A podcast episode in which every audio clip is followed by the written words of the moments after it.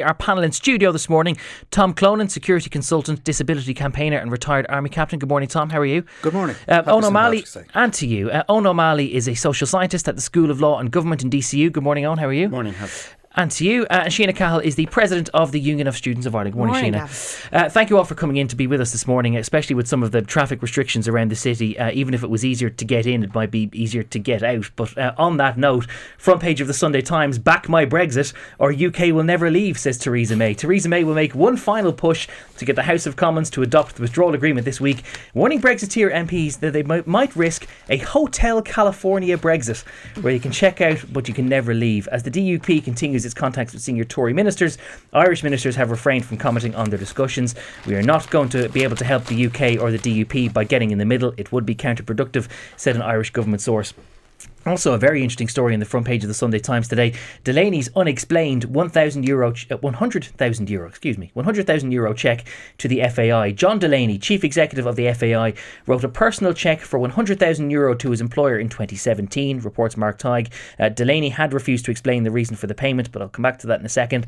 Last night, the FAI boss failed in an emergency application before the judge Anthony Barr of the High Court to prevent the Sunday Times from revealing details of the payment. Following a three hour hearing, the judge ruled in favour of the newspaper's right to report the existence of the payment. Uh, subsequent to that, going to press, uh, the FAI did issue a statement saying that John Delaney had provided the FAI with a 100,000 euro bridging loan in April 2017. It was a short term loan required to aid the cash flow on that occasion, and it was repaid in full to John Delaney by the association in June 2017. Uh, the CEO also confirmed that his UEFA remuneration for 2018, which I believe is 160,000 euro, had been donated back to the FAI on a voluntary basis.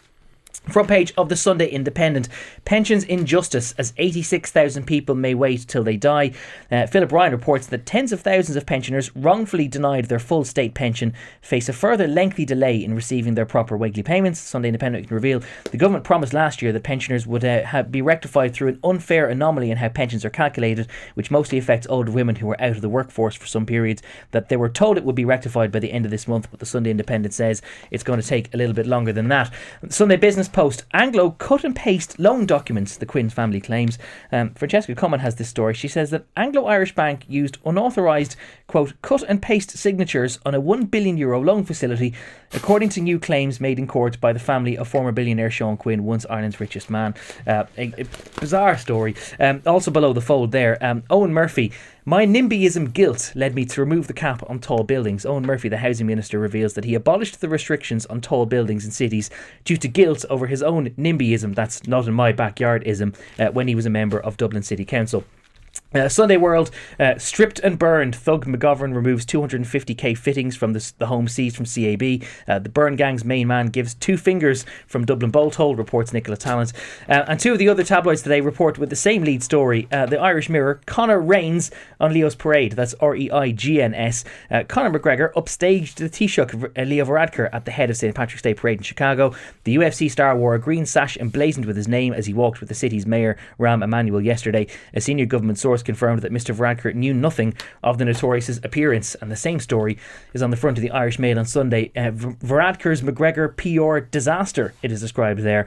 I didn't know he'd be there, says Leo, as MMA fighter upstages the Taoiseach at Chicago Parade. So, plenty of stuff in the papers, but one theme that is there across, um, not necessarily all of the front pages, but of course uh, covered at great length inside, uh, is the aftermath of the events in Christchurch earlier this week. Um, Tom Clonan, I'll start with you. Is there anything in particular that strikes you about the manner of the coverage this weekend? Uh, well, it's just an, an horrific attack. And uh, in relation to the coverage, I mean, you know, with, with my background, what strikes me is just how lethal this attack was. Um, the first attack at the Al Noor Mosque uh, is, uh, it's estimated it took six minutes. And during that six minutes, uh, 49, now 50 people were killed. Mm. It's a remarkable rate, isn't in, it? In situ, and, an, and a further 40 or so uh, seriously injured, many of them critically injured. So to, to to shoot that many people in such a short period of time, uh, it's estimated that he spent eight seconds in the woman's prayer room, eight seconds, and just two minutes in the in the men's prayer room. He he interrupted it to go down to his, his car apparently to get more ammunition and, and to switch weapons. So he, it's reported that he had two weapons, an AR-15. Now this is the same weapon that was used in the Sandy Hook elementary school massacre. Mm the uh, Pulse nightclub massacre, uh, the Port Arthur. Sh- this is just. It, it, it, I can't understand why civilians or anybody would have access to a weapon like well, that. Well, as someone who has a bit of familiarity in that whole line of things, is you can't surmise any circumstances at all where a civilian would need a weapon like that. No, there's no no requirement for it. And look, Gavan, that, that weapon is des- is designed to be effective out to about 800 metres.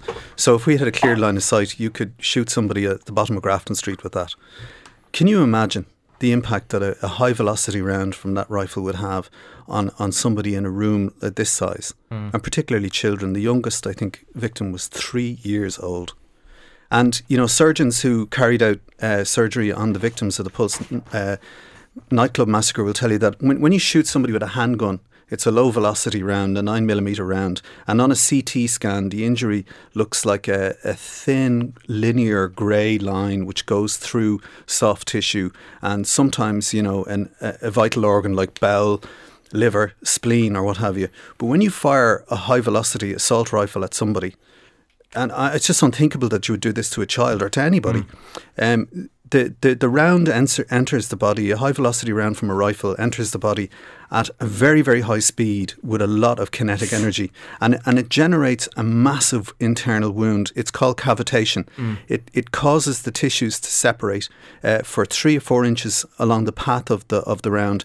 And, and organs that come into yeah. contact with that p- uh, shockwave are actually pulped. It's like they've been struck with it's, a sled. It, so you, can't, and, and you cannot survive it. I appreciate the reason why you're saying it, but like it's, it's early morning and, and it's, it's really grim sure. stuff. But I suppose. But I think, though, this is you, you can't prevent these attacks now because if an individual, you know, with no intelligence or criminal uh, profile decides um, to go in and, and, and shoot at people like this, whether it's in a school, a nightclub, or in a in a, in a mosque in New Zealand, um, we, we just have to consider, uh, you know, and, and they are doing this in New Zealand, whether or not these types of weapons should be available. Well, with all of that in mind, then you, I suppose you have to give some credit to the police and the security forces in terms of how quickly they were able to react. Obviously, if you can't prevent, at least the degree to which they were able to, to mobilise get there pretty quickly at least must be commended as in all these cases, uh, this this incident would appear to have been closed down within 35 minutes. So he was arrested, I believe, 35 minutes after the first phone call, and arrested by ordinary cops on the beat. And and this is what happened in the in the Paris uh,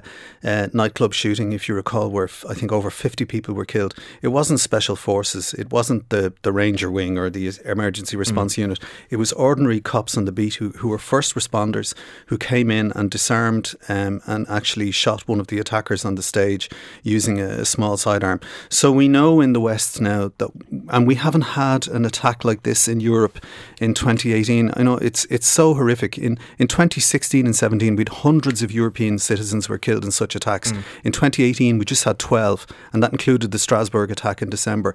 But the Christchurch, New Zealand attack reminds us, like Anders Breivik, that you can get um, an attack from an unexpected quarter.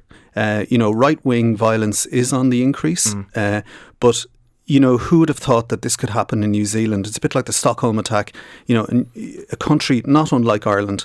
So we have to really think about this and ask ourselves the question if something like that happened in Ireland, would we be able to respond in a timely way? Well, there were 12 operating theatres working throughout the night in, in, in, in Christchurch to to deal with the, mm. the 40 injured and lives were saved. Well, I, I do want to bring in um, Siona and Eoin, but just before I do, on that note, um, I remember it being claimed at the time throughout 2015 and 2016 when these were more prevalent in Europe that the frontline Gardaí who knew that they would be the first responders in such a circumstance that they felt dramatically underprepared for that sort of environment because there might have been a strategic plan drawn up at some more senior level of the security force but they didn't feel that was being communicated to those on the rank and file who would be the first people on the scene.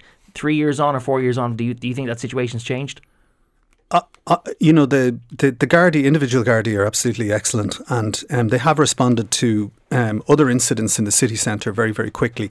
Um, and our our young male and female Gardaí will will respond, but you know with a high vis jacket I don't know how useful that will be. There are armed Gardaí at all times within, you know, uh, short, there's tactical firearms units and so on. But unfortunately, and I, I don't like to say this, but the, the representative associations will tell you that there's serious underinvestment in Garda Síochána and race communications technology, um, software, vehicles, weapons, and training. And they don't have the proper training for, for these incidents. But I have absolutely no doubt in my mind that, and especially in a day like today when we have, you know, up to a million people in the city, mm. um, that the guards will do anything and everything. That's social contract still exists. I'm going to just say one last thing, Gavan. I sure. was out at Friday prayers in the Blanchardstown Prayer Centre with uh, Sheikh Umar Al Qadri uh, a couple of weeks back.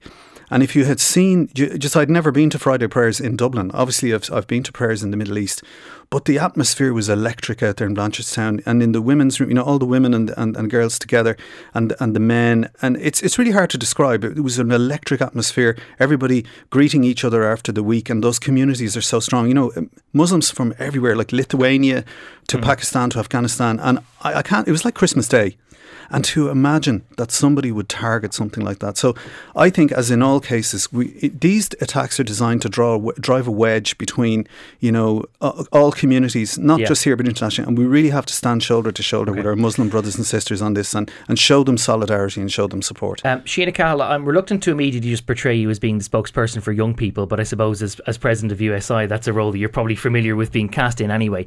Um, there's been so much discussion in the last couple of days about social media and the role that it might have played in helping to uh, or assisting in the radicalisation of people who would be responsible for an atrocity like this. Uh, you're from a generation which has never really um, not had social media, that you've kind of grown up in that environment where there has always been that instant connectivity. Do you feel that social media, while clearly being responsible to some degree, is being used as a convenient scapegoat because it's just like saying that you know telephones are being used to radicalise people or the printing press.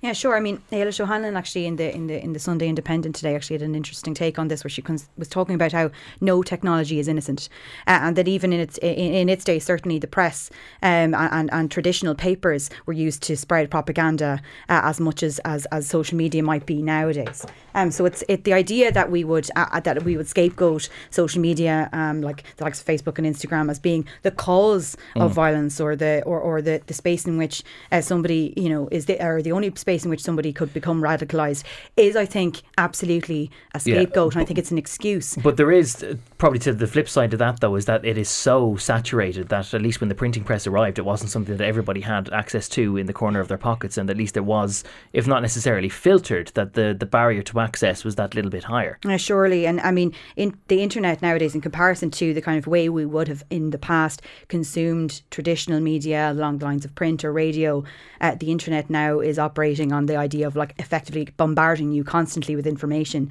uh, and making particularly young people very psychologically anxious. Uh, and, I, and I think that there, there's there, that is clear, you know, um, in, in numerous studies um, relatively recently. Mm. Um, but absolutely, I think it's concerning. I think that, and, and I think people are, are discussing this more and more uh, around the, the space that social media now occupies in our lives, um, and the way in which people connect is so different to what it was in the past, and how we're therefore able to spread information. Um, the idea that uh, somebody could walk into a mosque and have a live stream video from their head in, in, in, in effectively what looked like gameplay um, is is something that I think we we, we couldn't really have have, have understood in the mm. past. And I think even when we're thinking about you know how how are social media companies actually and, and the likes of Facebook and Instagram, etc. How are they going to tackle this? Absolutely, as Eilish O'Hanlon points out, they've been leaden footed um, in responding to this. So the idea isn't that you know because absolutely I think there's there's this the conversation very is very necessary around you know the possibility of censoring mm. and the idea that you would then you would kind of in, encroach on people's freedoms if you were if you were to not allow people access uh, to putting up content online um, or, or the or, or or kind of cracking down on what kind of content that they can put up. But I do think they are being leaden footed in their reaction to this and they're not being quick enough at all. I'm not sure if it was in one of the papers today Eoin O'Malley, but I saw the point being made that, in fact, a lot of the technology companies, the likes of Twitter and Facebook, actually have technology to filter all of this out instantaneously already because there are other countries like Germany, for example, where they have obvious sensitivities towards neo Nazi mm-hmm. material, uh, where they're able to, to eliminate this as soon as it almost has put it up. It's it's instantaneous. So the fact that they don't apply that sort of filtering on a worldwide basis suggests that they actually are in some way you know, taking a completely laissez-faire attitude that really, given the circumstances, they really can't afford to justify anymore. I suppose there's a question as to whether these companies are public spaces that we're all using to kind of communicate Yeah. with each other, or whether they're actually publishers. Uh, and some people will say they're publishers and they have a responsibility to control what's being said.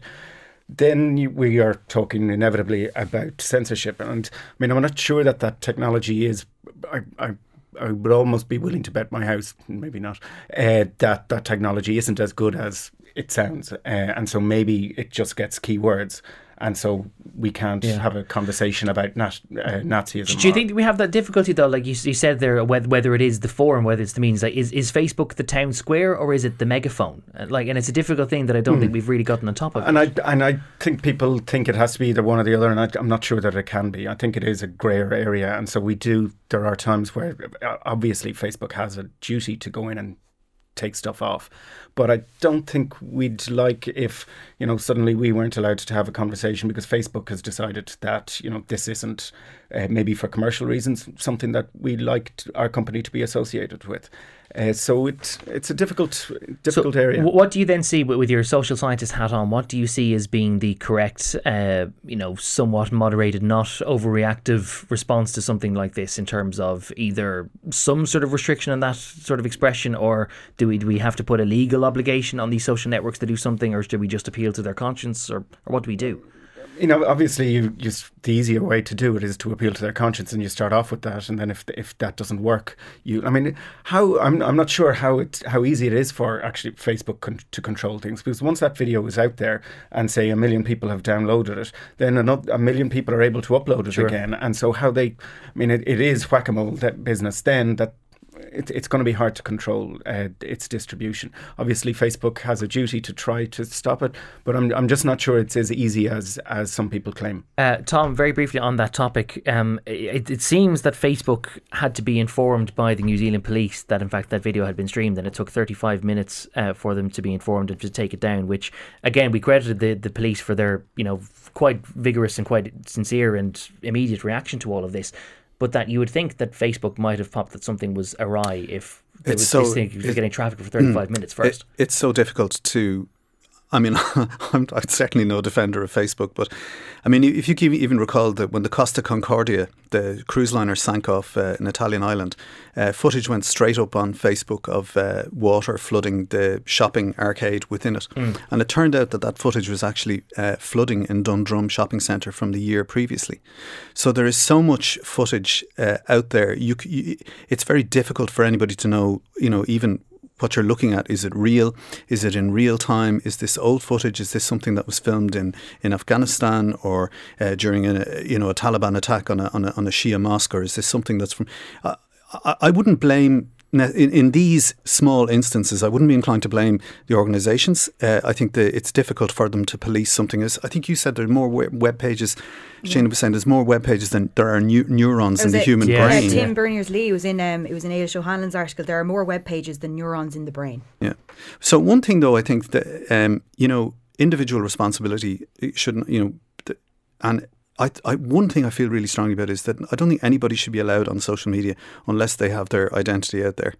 Because I find, you know, But a lot of a lot of the there good reasons sometimes though for people not to have their identity shared, and that, I mean, it might be because we have a fairly liberal discourse in this part of the world, but there are other parts of the world where if you were identified as a person, point taken. Didn't didn't think of that.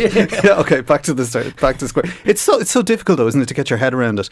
Um, you know, and you know what you were saying, Eoin, about uh, you know the technology. Like there's there's such potential for good in social media, and people can can publish and broadcast, and you know we hear lots of really useful, interesting things. And for the most part, most of the conversations I have in that space are, are positive and constructive. But there is a dark uh, component there. There is a part of the spectrum that's really vitriolic and really abusive. And Social media, even at the moment, is being used in, in with regard to the Christchurch attack, um, to to dis- to display how incredible humanity is as Mm-hmm. well. I mean, the, the front of I think of the Sunday Times talked about how a father, uh, you know, lay across his son and took bullets for him uh, in Mm-hmm. order to save his life, and th- that that those kind of stories being portrayed, um, you know, are giving people hope, um, and uh, through what is an incredibly dark day uh, for the people of New Zealand and, and, and those connected to them. Do, we struggle though, Siona, with the responsibility not to, to share the, the negative stuff? We obviously clearly want to Sure. share the positive stuff to get positive messages out there and to show that this isn't just an entirely evil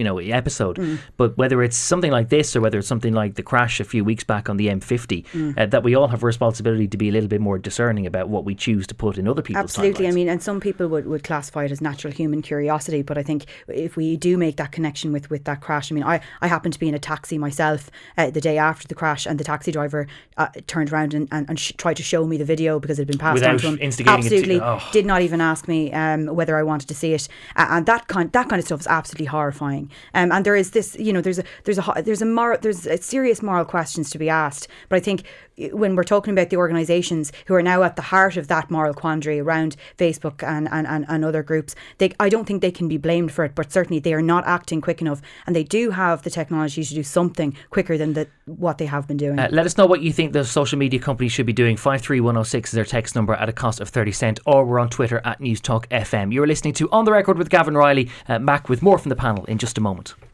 Imagine the parade organisers invited him, but um, I think that's up to the organisers of the parade to decide who they want to march in the parade. Um, I don't think who is representing the country. I think that's kind of what I was doing in Minister Ring, quite frankly, and that's why we're here.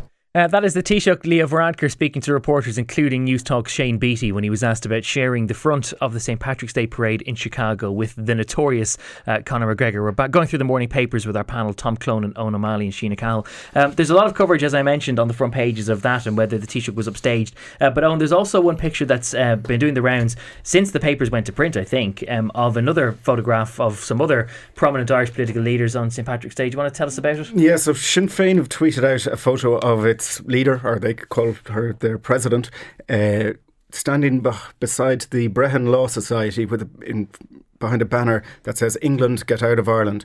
And Sinn Féin, in their tweet, say no explanation needed.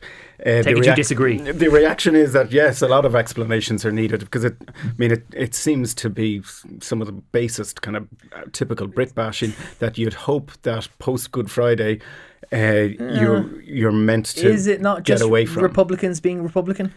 it is Republicans being Republicans, but they can't go off to New York and you know hang around and um, play best pals with Irish America uh, and feed their people over there this sort of line, and then come back here and say, "Oh, actually, we want to try and we want everybody to sign up to the Good Friday Agreement and to implement the Good Friday Agreement." Part of the Good Friday Agreement is that actually Britain has a role in Ireland, and they've agreed to that. I mean, it, it's it's also if they want to get England out of Ireland there's effectively direct rule in Northern Ireland at the moment. Karen Bradley, who they want to resign, is Ah, is is the Secretary yes, of State. yeah. Why don't they just set up and get back in and Ah. and re uh, reset up Stormont, Well, and well- that w- might get England out of Ireland. What I thought was particularly interesting about this is that obviously it's been uh, panned by the usual unionist commentators. I'm looking at a statement from Gregory Campbell who says that when slogans such as Brits out or England out of Ireland are used, that the unionist community is well within its rights to see themselves as the intended focus because they are, you know, the, the British presence in Ireland is actually the unionist population north of the border. Uh, but that it was equally slammed by the SDLP and by the Alliance too. Uh, Alliance leader Naomi Long says the banner is not just profoundly stupid, brackets England is not now and has never been or could be in Ireland, uh, but it sends out a hostile and offensive message to anyone English or of English extraction in this island. Um, Tom, do you agree with that, or do you think that there ultimately you can't be all that surprised if Republicans are going to use Well- the opportunity of Ireland's national holiday to Okay, advance I'm- the cause of Irish I'm- republicanism? I'm, I'm, going to be the outlier here. So first of all, you know, as a, for 11 years as a as an army officer, member of Óglaigh our primary threat was provisional IRA, and obviously there was a very strong link with uh, with Sinn Féin, um, a lot of crossover. Um, but we have had a peace process. And we have had an extraordinary improvement in our relations with, with Britain. Uh, when the Queen of England came to Dublin, I mean, it was the same year that Barack Obama came, and everybody was going, President Obama's coming to Ireland. Oh, and the Queen of England too. But it turned out that that, that visit by the Queen of England was such a resounding success and the warmth in the relationship. But all of a sudden, then, we have the intervention of Brexit, and you see the interference of people like Boris Johnson, Rees Mogg, the what do they call them? The the, the Bullingdon Club. The, Yes. That's the influence of England in Ireland, and it is toxic. And when Gregory Campbell refers to himself as British, that's not what this sign says. This says England out of Ireland. It's not talking. You know, the Unionist community are not English; they're British. They're certainly not English. So I think there's a there's a there's a specific message in that. Now, Sinn Féin are unavowedly, unashamedly Republican. They want united Ireland, and I do think we are transiting in that direction. We're in a phase of a movement towards united Ireland. I would hope that it's this new united Ireland is a new republic, not just an amalgamation of what we have here and what, what what's extant in, in the six counties. But but leaving that aside, so it's it's part of Sinn Féin's uh, sort of uh, rhetoric, their their repertoire to, to talk about you know getting England out of Ireland. I mean, after all, Sinn Féin means ourselves. Let's govern ourselves. Let's govern the island. And unfortunately, at the moment, the influence of Westminster on this island is is quite toxic. And Karen Bradley, at any Yeah. other time, she would be gone, and she should be gone. Her her her statements in advance of the direction of the PPS in Northern Ireland to only prosecute one soldier uh, for for the Bloody Sunday incident. I mean, it just it, it was really horrible. So. Part of me uh, is sympathetic with the sentiment. uh, You know, I, well, I understand it. The sentiment, but, But there's also not, a part of me. execution of the message. Sorry, but part of me feels very sorry that we're back in this space. But I think Brexit, Brexiteers have put us there. It's not something that anyone on this island has, has sought out Those or, sorts or of posters for. have been going around a lot longer, bef- well before Brexit was ever around. It's Mary Lou McDonald chose to put herself behind that. I mean, it- Well, that's that's her that's her role. She's I- around. She's hooked around Sinn Féin. That's that's what she has to do. She's if, to speak to her. transiting towards a united Ireland, surely it's also Sinn Féin's duty to try and think, imagine what that united Ireland will look like. And we can't just wish away the unionist community. And I think Gregory Campbell is right that it is targeted at them. Uh, congratulations to whoever in the listener sweepstake had 1131 is the first time in which we would mention Brexit uh, in the show. But speaking of ministers who, in other circumstances, would have been completely thrown out in their ear, uh, this week, Siona, was the week in which uh, I think no fewer than eight members of Theresa May's cabinet uh, deliberately voted against her own instruction in a manner of a three line whip where there was no free vote allowed, in which in any other circumstances they would have been completely turfed out in their ears too. And it seems that Theresa May is now so preposterously weak that she can't even discipline people who are voting the way that she wants. Yeah, it's absolute madness. Like you- you'd be you'd be shook trying to follow the whole thing. Um, to be honest with you, um, um, Can we soundbite that one? but I was in I was actually in in, in German Germany uh, this week uh, and in the speaking in the Bundestag uh, for an for an International Women's Day event. And one of the, the questions I was asked was, you know, wh- what as the Irish representative there, uh, though obviously I wasn't representing the state, did I think of, um, you know, the the whole thing that was going on in in Britain? And to be honest, I think my, my and my gut reaction, as with many people I know, is we don't actually know what good news is anymore. Uh, we don't. We do, when when we were following, you know, whether DP, DUP were going to vote one way or the other. Nobody actually knows whether whether we want that or not anymore. Um, because such so so confusing is the whole thing. Um, for sure.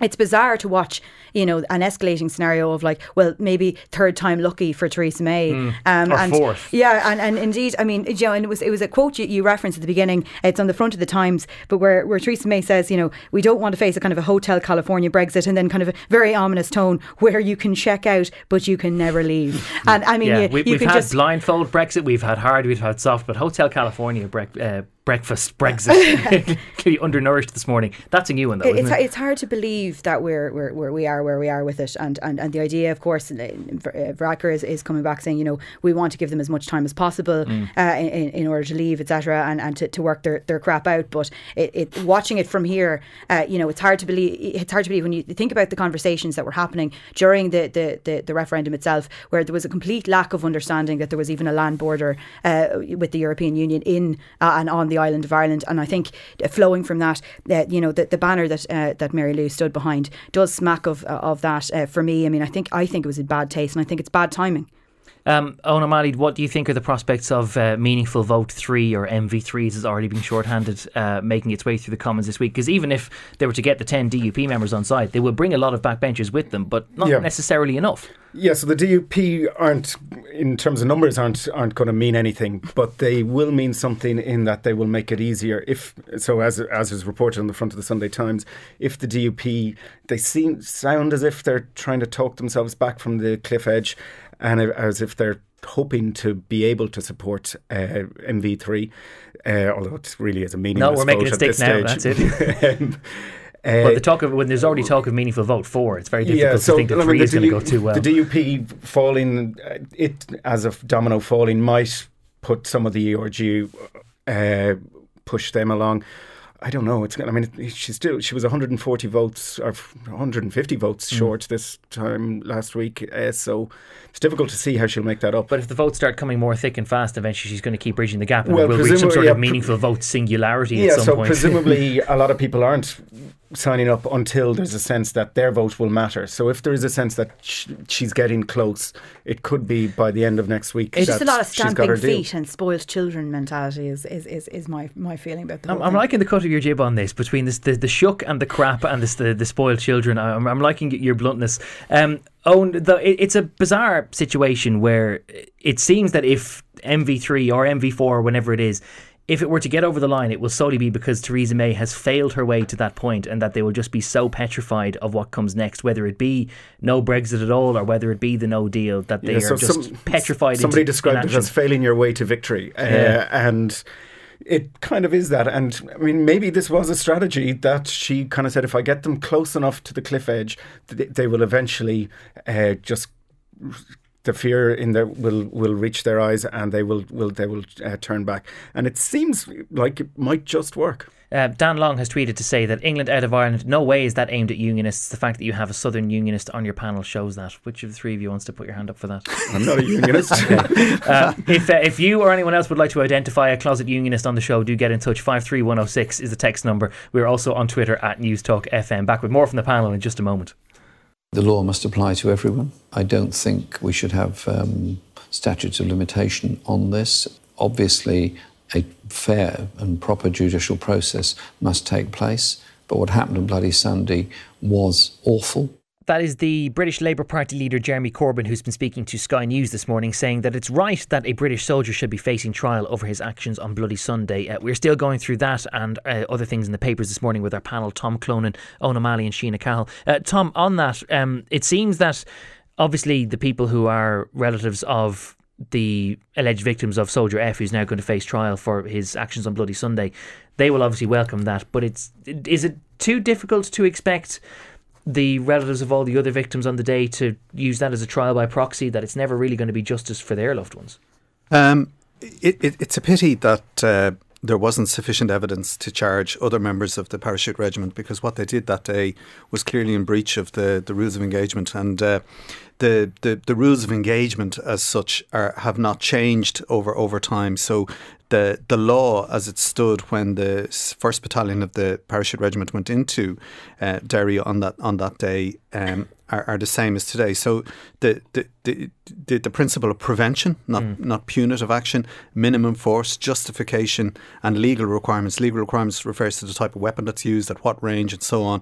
Uh, The the parachute regiment were in clear breach of all of those, and the Savile inquiry, you know, reached that conclusion, and David Cameron apologised.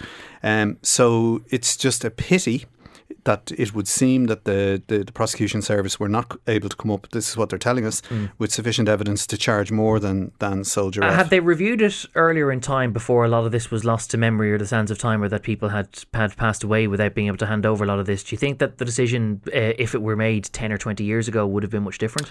I think justice delayed is justice denied. I think the, the British government, the, the dreaded English to whom we were referring to earlier, uh, dragged their heels in this. They had whitewash after whitewash. I'm actually amazed that a British soldier will be in the dock, and I'm delighted to see it because when you go out on patrol uh, carrying armed weapons, you have greater responsibilities under the law. You don't have any extra rights. You have greater responsibility, and that's drilled into every soldier. And people like uh, General Sir Mike Jackson, who who later went on to become chief chief of staff, he was adjutant at the time, he has questions to answer.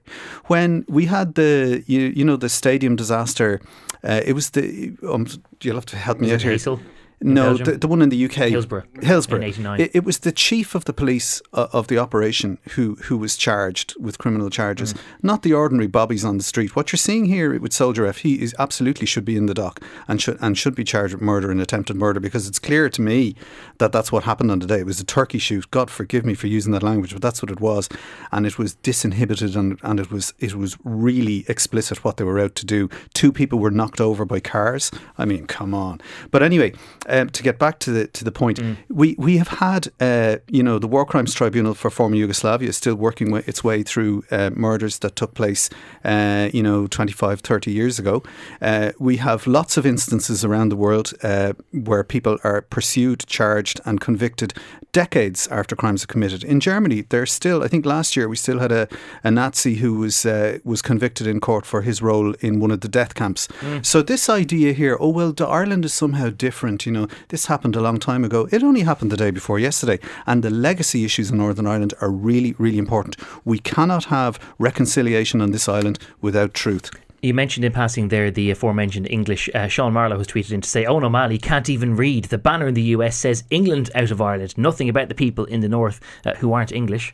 Any response to that? I think I'm with Gregory Campbell on this, unfortunately, that it might be directed at, at the unionist population as well. Um, you, well, I did want to come to you about one other story that's in today's papers. The opinion poll in the Sunday Times. It has the usual um, margin of error movements for, for the major parties, but it also seems um, quite clear that most people would be in favour of backing the referendum later in the year on giving our expats and our citizens abroad a chance to elect the president. Are you surprised by how comfortably that looks like set to pass, given that people might say, you know, if you're not paying taxes or not resident in the state, you shouldn't have much to do with it running? Uh, I think it's probably the sort of thing people will instinctively be for because it sounds like a nice, it sounds like a good idea, and I suspect without thinking about it too deeply, you'll you're going to be for it.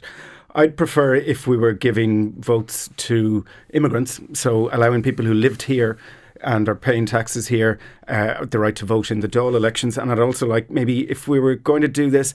To, to create what most other countries do, which is to create a kind of Dáil constituency or a Seanad constituency to, for immigrants. Uh, I'm not Mm. That would sure that it's a a referendum in itself, though, wouldn't it? Pardon? That would require a referendum in itself. It would, yes.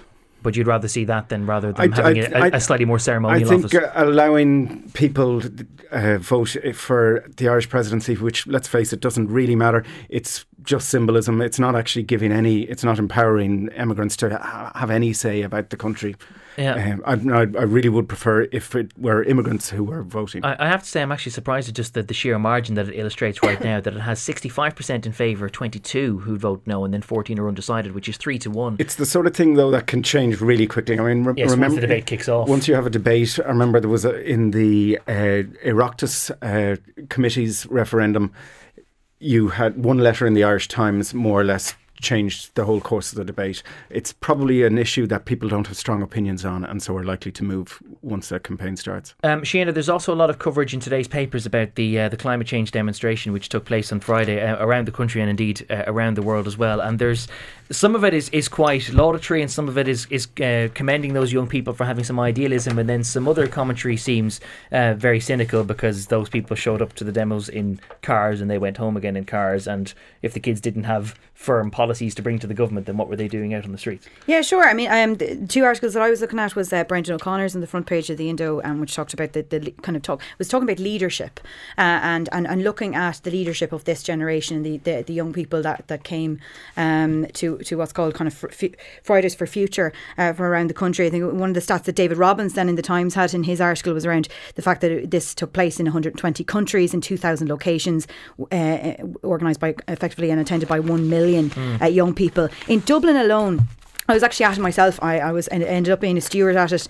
Um, there was el- eleven thousand at least young people, and and, and when we arrived, um, you know, very early before before it was even due to kick off, one side of Stephen's Green was like entirely filled um, with secondary school students uh, and older primary school students. And to be honest, I go to rallies and I go and or, and I organise protests all of the time, but I have never felt be- the energy. You'd be um, thrilled to have 11,000 people I, I would, House, um, but uh, but this was there was the energy in this was incredible, and I think for me, I think what was so powerful about it was that you didn't have adults on stage. It was just young people, and most of them were like 15 or 16. Uh, you know, a couple of spe- speeches Gaeilge, that was the one in Dublin as well.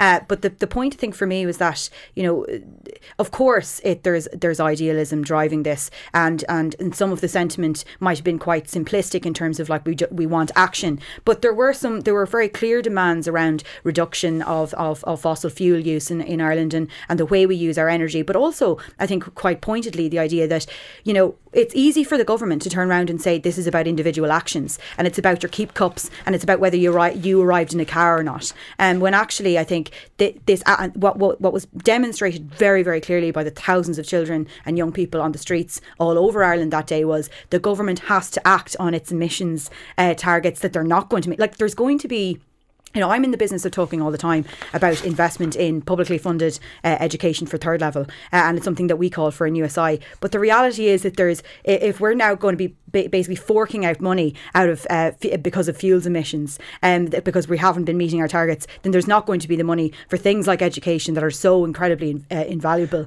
uh, in this society. I don't know whether you realise, but when I mentioned some of the commentary that was a little bit more cynical and saying that people shouldn't have been showing up to that rally mm. in private cars, I was sort of half looking at the panelist sitting right beside you who made that point on Twitter a couple of days ago. Yeah, uh, so my kids were at the, this rally, and we were they had, dropped in their car. No, they were not. They cycle everywhere, as do I.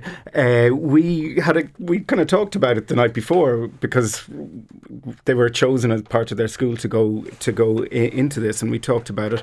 And I tried to make the point to them, you know, you have to think about your own behavior as well. Mm. And one of the things a strike like that is is collective action, and collectively people it shows can demonstrate how much power they have. And so what I would like if people were doing, and so I made a point and got lambasted on Twitter as usual, um, that you know people should be cycling to these things, and everyone says, oh no, we need government infrastructure, and I kind of get the impression that everybody's demanding things from the government, but don't realise that they actually have power, especially collectively. If if all those kids had said, "We're going to just take over the streets, and every Friday we're going to cycle and bugger the cars. We're just going to cycle and s- stay in the centre of the road." Collectively, they have so much power.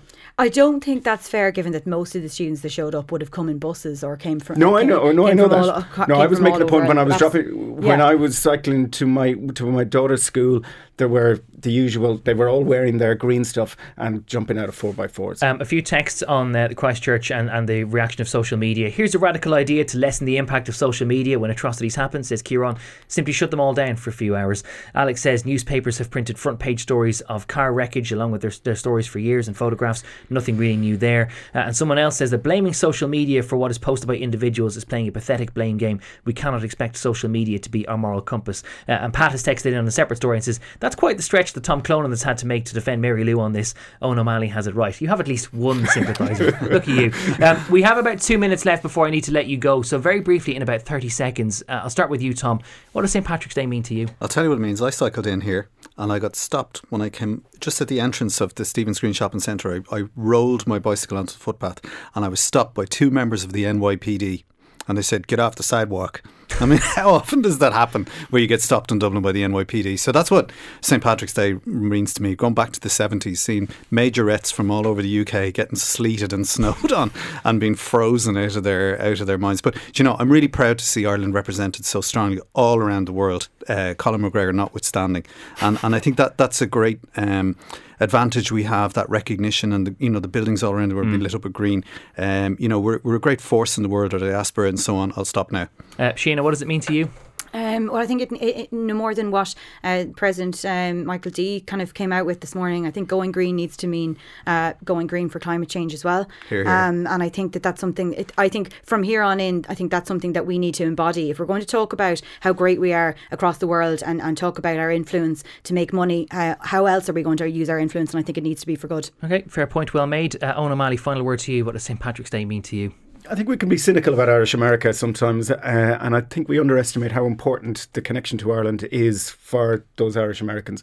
And I think part of one of the things we should take from it is just to remember how these are actually kind of our cousins and well, literally our cousins, mm. uh, and they should be respected, and their identity as Irish Americans should be should be respected. Do you think that we put a little bit too much stock on the American side that we still have, go after the whole "we're closer to Boston than Berlin" thing when actually really we ought to be putting more eggs in the European basket now? Well, I think we have. I'm glad to see we are doing that, and you know, there's an, there are Irish communities all over the world, and we're. I mean, we're we're we're looking at Buenos Aires, at Berlin, various other places as well. Um, I have to say, actually, just having personally been through it now for four out of the last five years, I know that there are people who think otherwise, but I think we'd be nuts to give up the prospect of the Oval Office thing because actually, aside from the fact that you have access to whoever it is, no matter who the occupant is of that office, if you were to give it up, you would never ever get, get it back. And there are other countries that would give their right arm for that kind of access that we get every single year. Uh, we are completely out of time, so I'm going to have to leave it there. My huge thanks uh, for all of you guys for coming in on St Patrick's Day. Tom Clonan, security consultant, disability campaigner, retired Army captain, Eoin O'Malley, social scientist at the School of Law and Government in DCU, and Siona Cahill, president of the Union of Students in Ireland.